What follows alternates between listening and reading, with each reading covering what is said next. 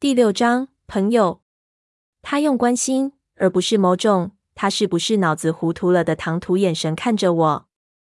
你还好吗？这正是我找杰西卡去看电影，而没找安琪拉的原因。虽然我其实比较喜欢安琪拉，但安琪拉太敏感了，不太好，我承认。但渐渐变好了。我很高兴，他说，我很想念你。机车就这样简单的放在雅各的简陋车库内。根本不需要遮掩。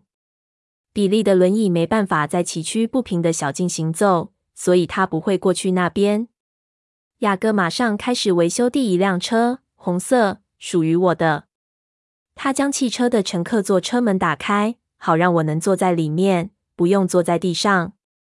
当他进行维修时，雅各会高兴的喋喋不休。我只需要略加反应，他就会自己说个不停。他告诉我高二生活的进展，谈到他上的课及他的两位好友奎尔及安博瑞。我打断他，这两个名字都不常见。雅各窃笑。奎尔的意思是二手衣，继承别人的旧物；安博瑞则是来自肥皂剧明星。就这样，我不能再多说了。如果你拿他们的名字开玩笑，他们会不爽动手，会联手对付你的。真是好朋友呀！我挑了挑眉毛说：“没错，正是。所以别拿他们的名字开玩笑。”此时，大喊声传来：“雅各，是比利吗？”我问。“不。”雅各低下头，棕黑色的脸庞突然发红。说人，他咕哝。人道：“小哥，你在吗？”大喊声愈来愈近。在这。雅各也大喊回应，然后叹口气。我们沉默的等了好一会。两个又高又黑又瘦的男孩绕过屋角，走进车库。一位较瘦长，几乎和雅各一样高，长到下巴的黑发是中分的发型，但只有左边的头发塞在耳后，右边的头发并没有。另一位较矮的，身材很魁梧，穿着白色运动衫，贴着强壮的胸肌。他似乎对自己的体格挺自豪的，留着很短的平头短发。他们一看见我就停下脚步。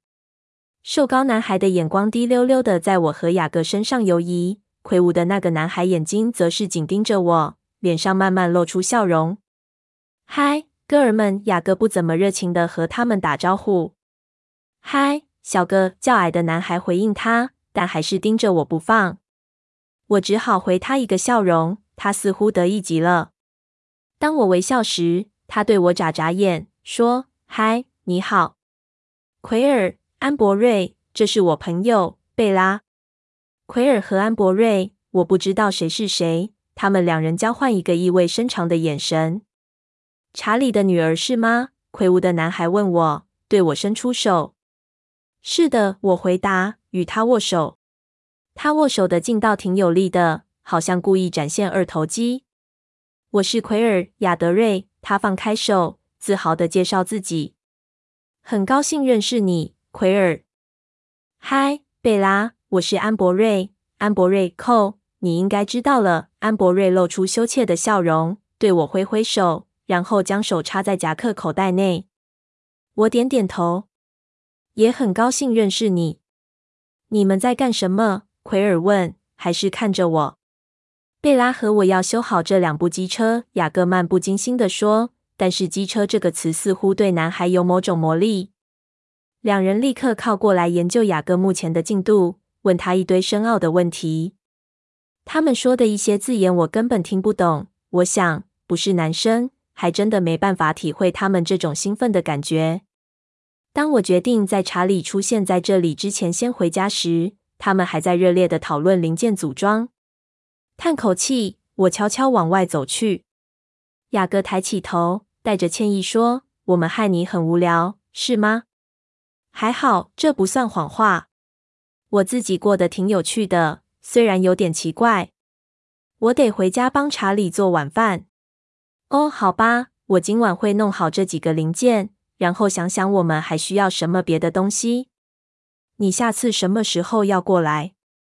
我可以明天来吗？星期天对我来说简直和毒药没有两样。功课一下就做完了。我总是无聊到极点。奎尔轻推安博瑞手肘，两人交换一个鬼脸。雅各高兴的笑了。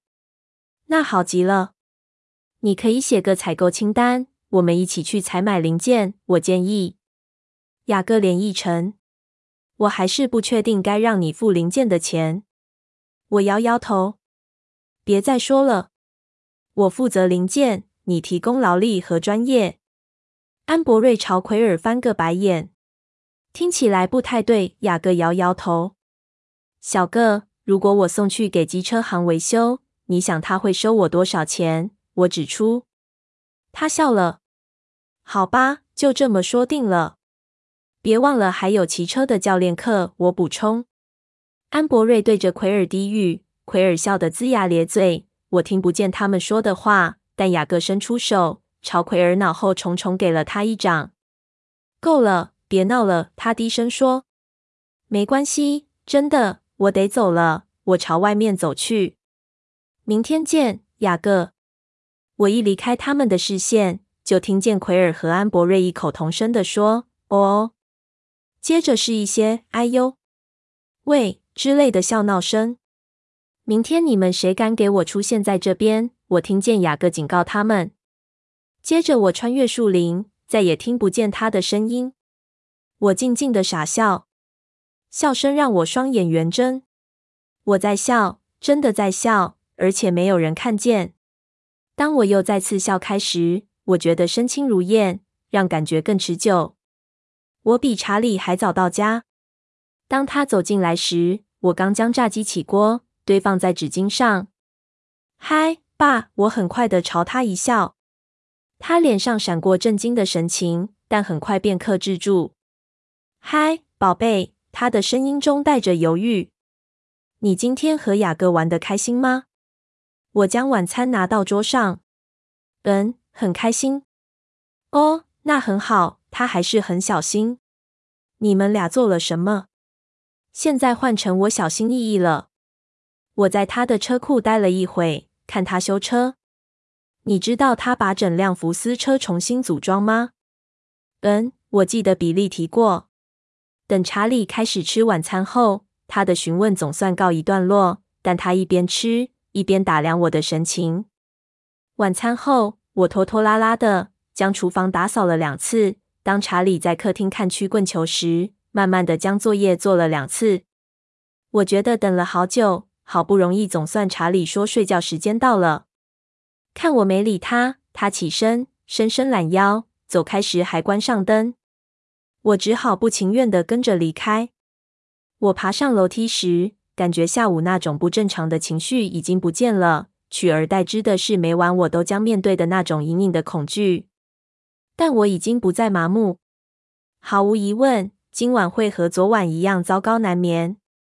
我躺在床上，将身子蜷成球状，准备迎接黑暗中的冲击。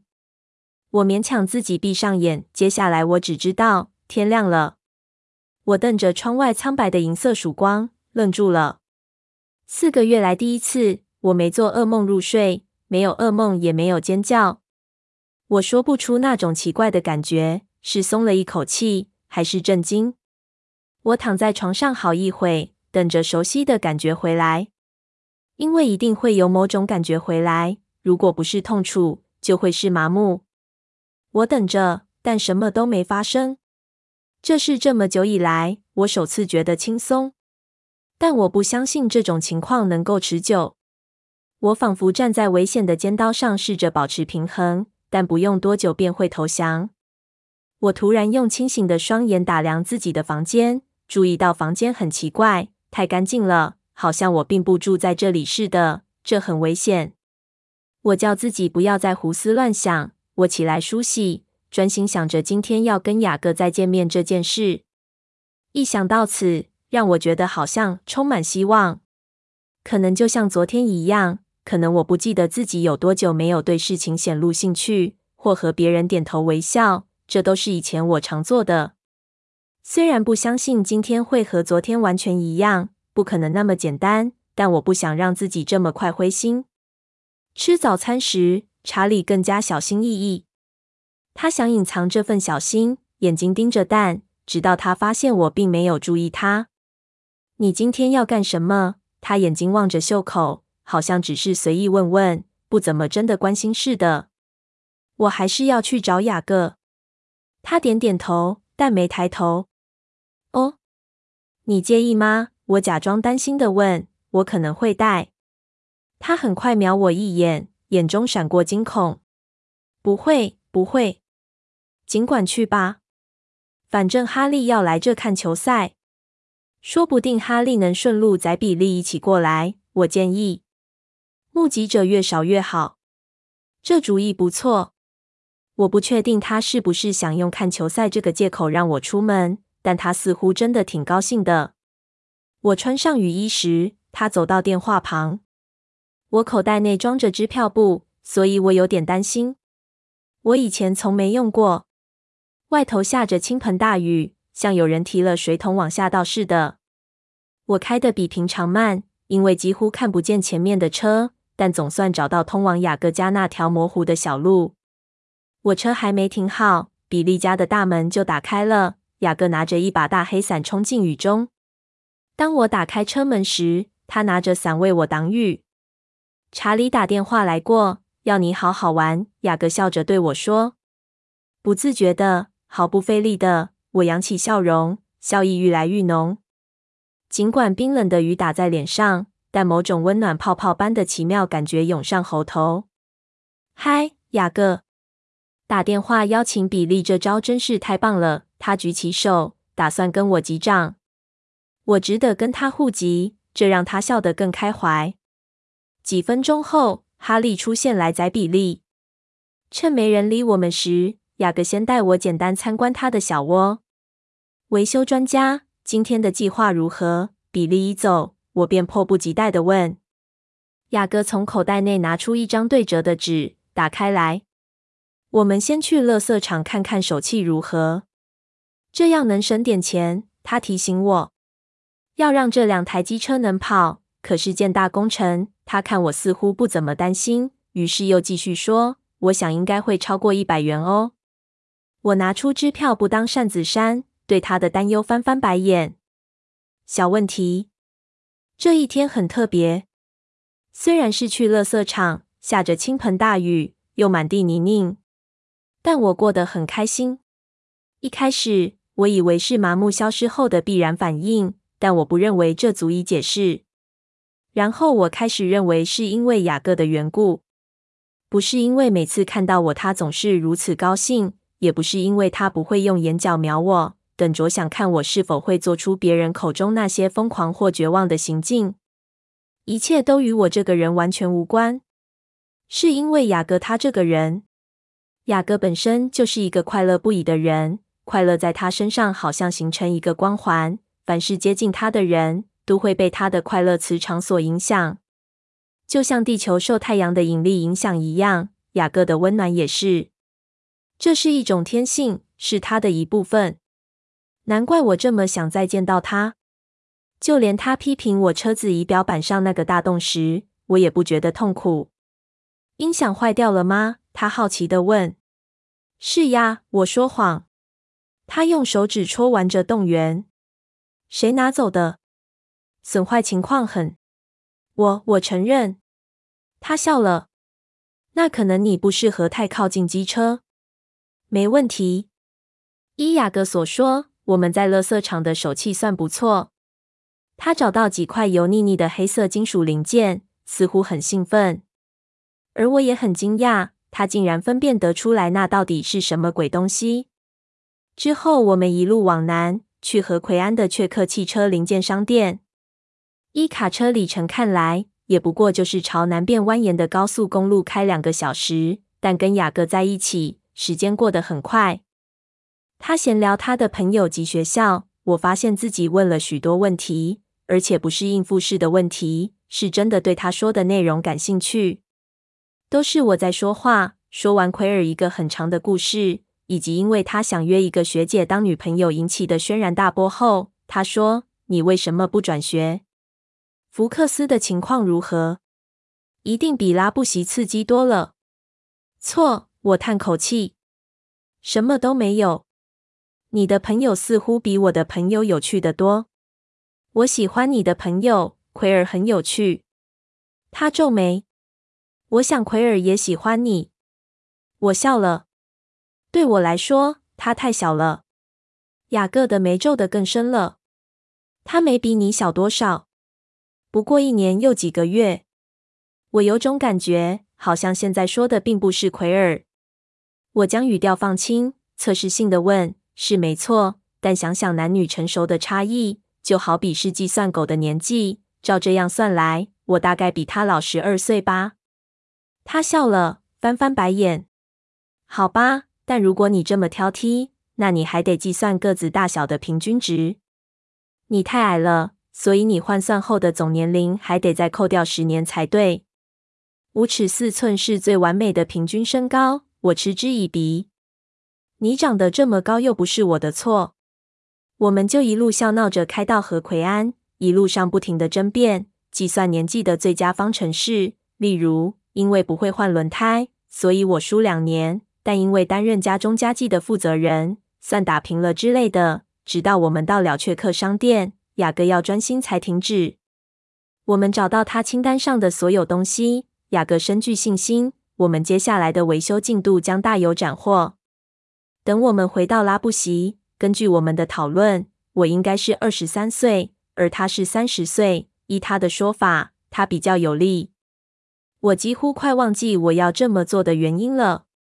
虽然和他在一起的时光比我原本想的还要享受，但我最初的想法并没改变。我还是想胡搞一下。这样做毫无意义，但我不在乎。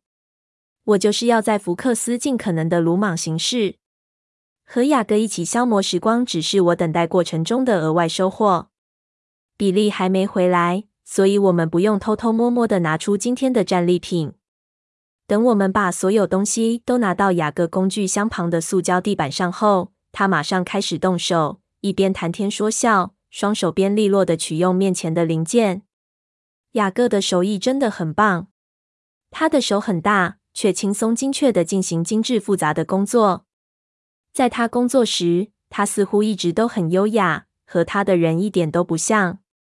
平常的他个头又高，一双大脚，在我面前感觉好像跟笨手笨脚的我一样危险。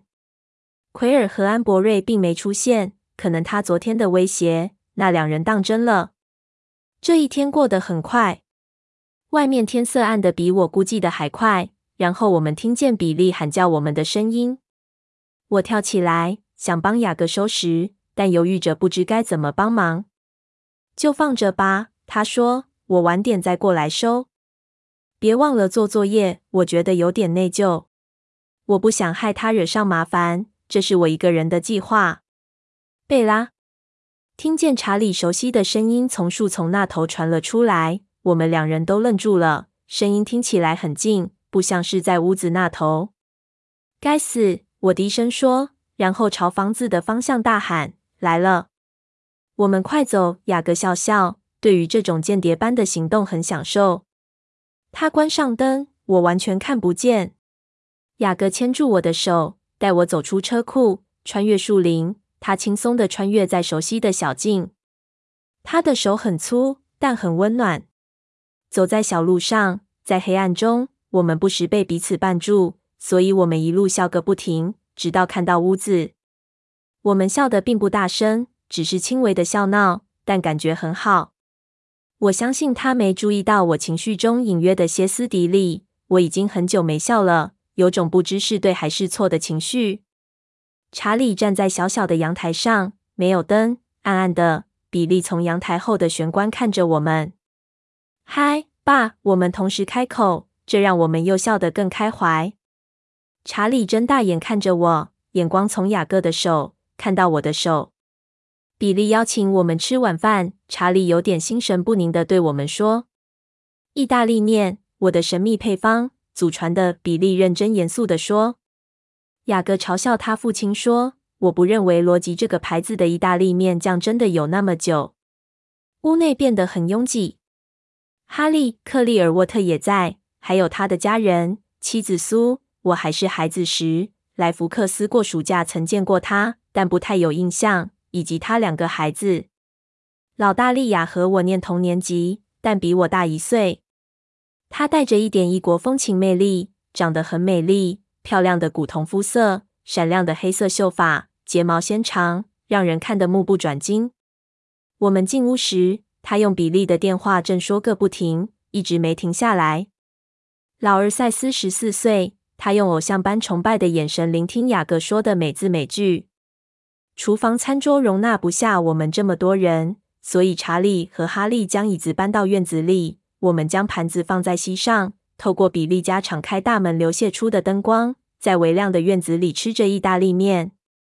男人聊着球赛，哈利和查理负责将食物吃光光。苏一直说哈利胆固醇太高，要他别吃那么多，应该多吃点绿色蔬果，但没成功。雅各多半和我及赛斯聊天。当赛斯认为雅各忽略他时，就会迫不及待插嘴。查理用高兴但仍旧警戒的眼神看着我，不过努力不引起我的注意。当大家彼此谈天时，周围变得吵杂混乱，笑话一个传一个时，引发大笑。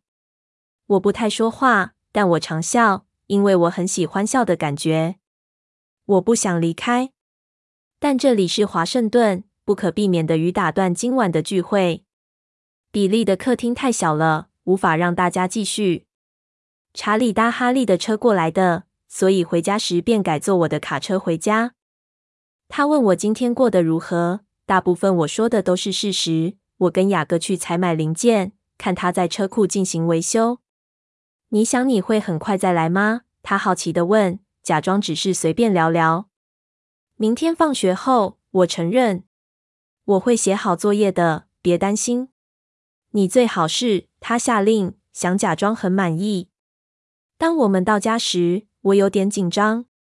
我不想上楼。雅各存在的温暖感，因为他人已不在而消退，焦虑变得更严重。我知道自己不希望只有连续两个平静的夜晚。我拖延着不想上床，查看电子邮件。有封瑞尼最近寄的信。他在信上述说着他的生活。他上完灵修课后，最近参加读书会。他已经升到第二级，很想念他初级班的同学们。他写到，费尔很满意新的教练工作，他们计划到迪士尼乐园二度蜜月。我发现他整封信就像一篇旅行日记，而不是一封信。我感到痛悔自责，有种不安。我真是不孝。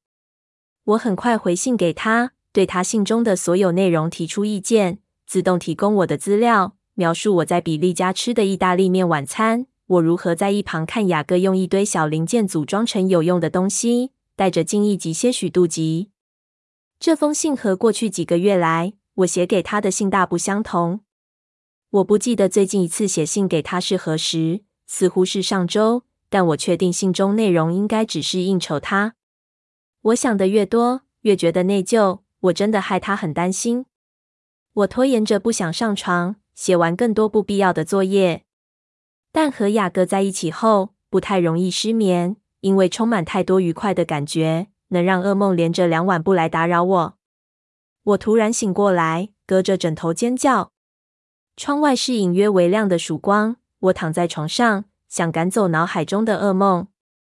梦境和以往似乎有点小小的不同，我专心想着其中的差异。昨晚我不是一个人独自在树林中。山姆·乌利，那一夜将我从树林中救出来的人，我几乎快忘了他也在那边。有种奇特不寻常的警戒感。这男子的黑眼睛惊人的充满敌意，还有隐约的神秘，但他并不打算泄露。我看着他跟着我发狂似的搜寻，这让我不安，因为他在那边，又涌起以往那种痛楚。因为我没有直接看他，在我视线之外。只隐隐感受到他的外形似乎在颤抖，又会改变，可能这就是原因。他什么都没做，只是站在那里看着。和他那次找到我的真实情况不同，梦中的他并未对我提供帮助。吃早餐时，查理看着我，我试着不理会。我想他会这样是我自找的，我无法要他别担心。上次我看完僵尸片回来后。他也是这样盯着我看了好几周，我只能要自己尽量视若无睹。毕竟连看完僵尸片都会被观察了，才过两天就说我全好了，也是不可能的。学校情况刚好相反，现在我更能专心了，因为没人注意我。我还记得第一天到福克斯中学的情形，那时我绝望到想变成一只超大变色龙，隐身在灰蒙蒙潮湿的人行道上。一年后，这个愿望似乎实现了，就像我根本不存在似的。当老师的眼光停在我的座位上时，好像座位是空的一般。我早上听了很多，听周围的人的谈话声，我试着听懂他们在说什么。但那些对话对我来说都完全无关，最后便放弃了。当我进入数学教室，坐在杰西卡身边时，她并没有抬起头看我。“嗨，小杰。”我装出冷静的声音。“你周末过得如何？”他用猜疑的眼神打量着我。他还在生气吗？还是他已经不想再花时间跟疯子打交道？很棒，他又专心低头看书。那真好，我咕哝说。冷漠这个字眼似乎活生生的在上演。我能感觉到地板排气孔飘出来的暖气，但我还是好冷。我脱下外套铺在座椅上，然后又穿上。第四节课我很晚才下课。等我到餐厅时，我常坐的那张餐桌已经坐满人了。有麦克、杰西卡、安琪拉、康纳、泰勒、艾瑞克和罗伦。凯蒂、马歇尔，红头发的低年级生，坐在我对面的角落。艾瑞克、奥斯丁、马克，给我摩托车那家的哥哥，坐在他旁边。我不知道他们坐在那边多久了，不记得是今天才这样，还是这一直是他们固定的座位。我开始生自己的气，可能从上学期起，我就被包在气泡袋中过日子。当我坐在麦克旁边时，没人注意我。虽然我拖动椅子时发出尖锐刺耳的声音，我试着跟上他们的对话。麦克和康纳在谈运动，所以我放弃他们，改加入另一组。班今天去哪了？罗伦问安琪拉。我很感兴趣，振作起来专心听。我好奇这是否表示安琪拉仍然和班在一起。我几乎认不出罗伦。他将那头像玉米须般的金发剪短成小精灵的短发，从背面看像个小男孩。他干嘛把自己弄得这么怪？我真希望自己知道原因。是因为粘到口香糖吗？还是把长发卖掉了？还是有人在体育课后堵到他，把他头发剪乱了？我决定不再乱猜，这样评断他是不公平的。就我所知。他可能试图当个好人。班得了肠胃炎，安琪拉低声冷静地说：“希望二十四小时后就会好。他昨晚病得很严重。”安琪拉的发型也变了，她打了层次。你们俩周末做了什么？杰西卡问，但听起来他并不是真的想知道。我敢说，他只是拿这当开场白，好让他有机会能说他自己的故事。隔着两个位置。我不知道他会不会提起和我去安吉拉斯港的事。我在这里就像隐形人，这些人在谈到我时，看见我在，不会觉得不自在吗？说实话，我们周六本来想去野餐，不过后来我们改变计划。安琪拉声音中某种紧张的语气引起我的注意，但小杰并没理会。那真可惜，他打算开始说他自己的故事。但我并不是唯一注意到的人。为什么改变主意？罗伦好奇的问。嗯，安琪拉比平常还犹豫，虽然她本来就是一个保守的人。我们一路往北开，靠近温泉区那边，从登山口过去约一里左右，有个很棒的景点。但当我们开到半路时，我们看到某个东西。看到某个东西？是什么？罗伦皱起淡色的眉毛。现在就连小杰都很专心听。我不知道，安琪拉说，我们认为是熊，黑色的，但是很大只。罗伦轻蔑的哼了一声。哦，得了吧，不会连你也这样吧？他眼神满是嘲讽。我认为根本不用对他剪发一事多加猜测。虽然他改变了发型，但本性难移。泰勒上周就说过一样的故事啦。你平常不可能在观光景点这么近距离的看到熊。杰西卡支持罗伦。我说的是真的。安琪拉低声力争，但低头看着桌面。我们都看到了。罗伦窃笑。麦克还在和康纳聊天，对于女孩们的谈话不怎么注意。不，他说的没错。我不耐地插话。安琪拉，星期天在店内，有位登山客也说他看到熊了。他说是只又大又黑的熊，就在城外，是不是，麦克？突然一阵沉默，桌上所有的眼睛都震惊地看着我。凯蒂，新女孩，嘴张得大大的，好像她刚目击一场爆炸似的。大家全都愣住了。麦克，我觉得很丢脸，低声喊着他。你还记得那男人说的有关熊的事情吗？呃，当然。麦克过了一会才结结巴巴的回答。我不知道他为什么用奇怪的眼神看着我。我工作时有和他说话呀，不是吗？我以为麦克恢复正常。是呀，有个男人说他在登山口那边看到一只大黑熊，比灰熊还大只。他证实我的说法。哼，罗伦转向杰西卡，身子很僵硬，开口转变话题。你收到南加大的回音了吗？他问。所有人都转头不再看我，除了麦克和安琪拉。安琪拉很快对我一笑，我也匆匆回他一个笑容。那么你周末做了什么？贝拉，麦克好奇地问，但有种古怪的小心翼翼。除了罗伦，所有人现在都转回来看着，等着我的回答。星期五晚上，杰西卡和我去安吉拉斯港看电影。星期六下午和周日，我去了拉布席。杰西卡眼神先是闪开。然后又回到我身上。小杰看起来似乎挺生气的。我不知道是因为他不希望别人知道他和我一起出游，还是他想自己说这件事。你们看哪部片？麦克笑着问。死路，有僵尸那部。我试着笑着说。可能过去这几个月我麻木僵呆的情形已经渐渐平复。我听说那部片很恐怖。你认为呢？麦克很想继续这个话题。贝拉跑出去了，她太害怕。杰西卡带着羞怯的笑容插入话题。我点点头，试着装出尴尬的表情。真的很恐怖。整个午餐时间，麦克问个不停，直到结束。慢慢的，其他人又开始接续原本聊的内容，虽然大部分时间他们还是看着我。安琪拉多半时候和我及麦克聊天。当我起身清空餐盘时，他也跟了上来。谢了。当我们一起离开餐桌时，他低声说：“谢什么？”挺身为我说话。不客气。他用关心而不是某种“他是不是脑子糊涂了”的唐突眼神看着我。你还好吗？这正是我找杰西卡去看电影，而没找安琪拉的原因。虽然我其实比较喜欢安琪拉。但安琪拉太敏感了，不太好，我承认。